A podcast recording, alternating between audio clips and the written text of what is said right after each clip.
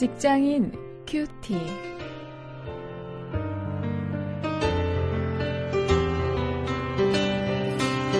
여러분 안녕하십니까? 1월 29일 오늘도 계속해서 여러분과 말씀 묵상할 저는 직장사역연구소의 원용일 목사입니다. 오늘 창세기 30장 37절부터 43절 말씀을 가지고 일터 윤리를 주제로 해서 말씀을 묵상하십니다. 윈윈이 해결책이다 이런 제목입니다.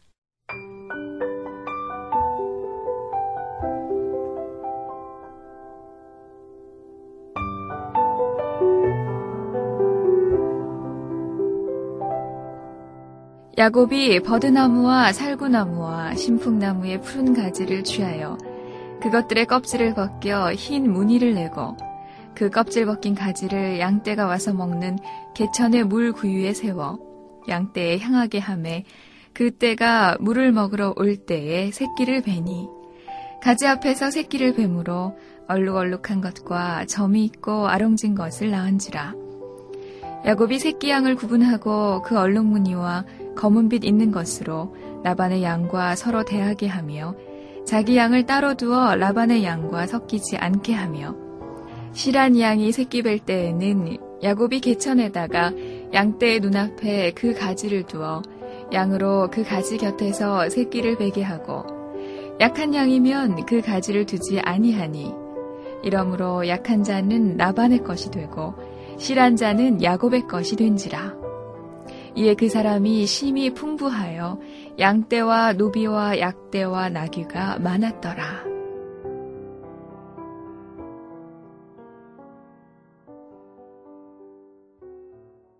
흑백 논리라는 것이 있지요. 내가 오르면 상대방은 잘못되었고 또 상대방이 오르면 어, 내가 틀리다. 서로 이렇게 주장을 하는 이 흑백 논리가 있는데요. 어, 떻게 보면은 그것이 우리 의식 속에 아주 깊이 어, 틀어박혀 있다고 생각을 합니다. 어, 그러나 그것만이 꼭 옳은 것은 아니죠. 어, 상대방이 옳고 내가 옳을 수도 있다는 사실 어, 오늘 우리 본문 속에서 한번 생각을 해봅니다. 사실 그 야곱의 입장에서 생각을 해보면은 외삼촌 라반에게 노동력을 착취당한 것이죠. 많은 시간과 정력을 바쳐서 정말 열심히 그 외삼촌 라반을 위해서 일했습니다. 그러나 그에 대한 대가를 제대로 받지 못했습니다. 어, 명목상으로는 외삼촌 라반의 딸, 어, 그 둘을 아내로 얻기 위해서 어, 그렇게 일했습니다만, 아내를 주는 대가로 받는 노동력 치고는 참 너무 긴 기간이었고 가혹했던 것이 분명합니다. 어, 그러나 그렇다고 그렇게 노동자 야곱이 착취를 당했다고 하더라도 정당하지 못한 방법으로 어, 주인의 재산을 가지고 종업원이 돈을 챙기는 것이 어, 과연 옳은 일일까요? 그걸 오늘 우리 본문 속에서 생각하게 합니다. 그 결정적인 증거가 이제 37절부터 41절에 나오는 이 야곱의 동물 유전 공학입니다. 그렇게 이름 붙일 수 있겠습니다.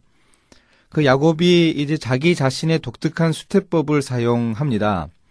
아, 그래서 자기가 임금으로 받기로 했던 그 동물들, 아, 그 아롱지고 어, 검고 어, 얼룩진 그런 어, 염소들, 점 있는 것들 이런 것들이 태어나게 할 때는 더 어, 튼튼한 것들이 나게 했고 또 그렇지 못한 라반의 소유가 되기로 했던 것들이 태어나게 할 때는 어, 이제 튼튼하지 못한 것들이 태어나게 하는 어, 이런 어, 방법을 사용을 하는 것이죠.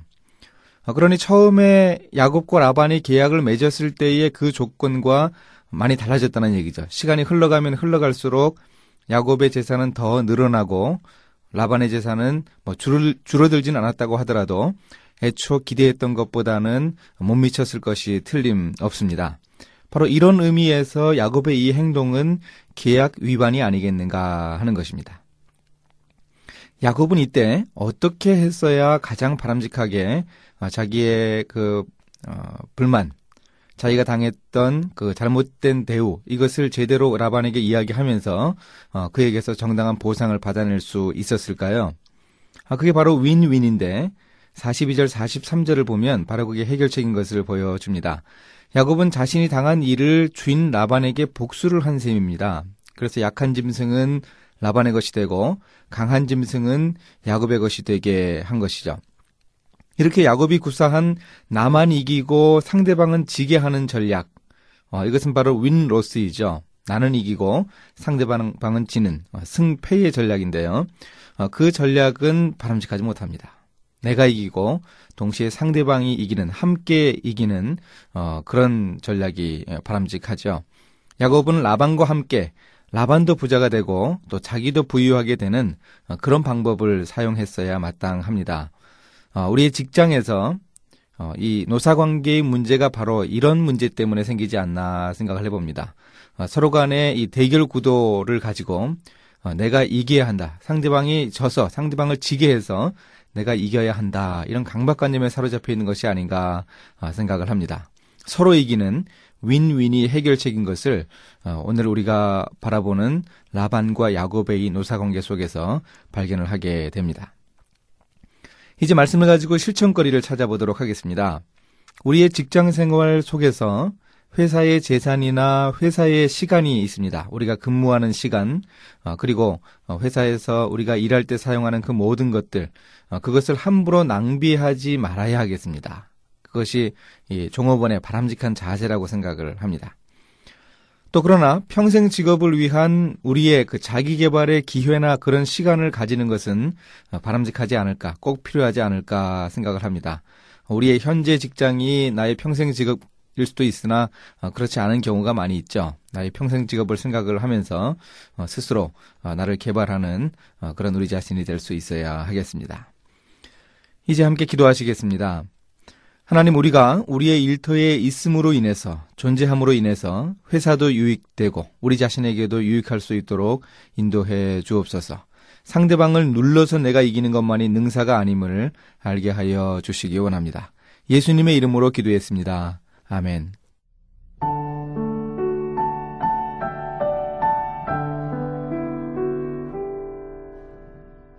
한 직장인이 직장에 몸담고 있으면서 만든 창작물의 소유권은 누구에게 있을까요? 영화 매드시티에 재미있는 장면이 나옵니다. 인질범을 취재한 기사의 편집 방향에 대해 이견이 생기면서 맥스가 자기가 취재한 기사는 자기의 것이라고 말합니다. 그러자 한 직원이 말하죠. 아니, 그 기사는 방송국의 재산이요.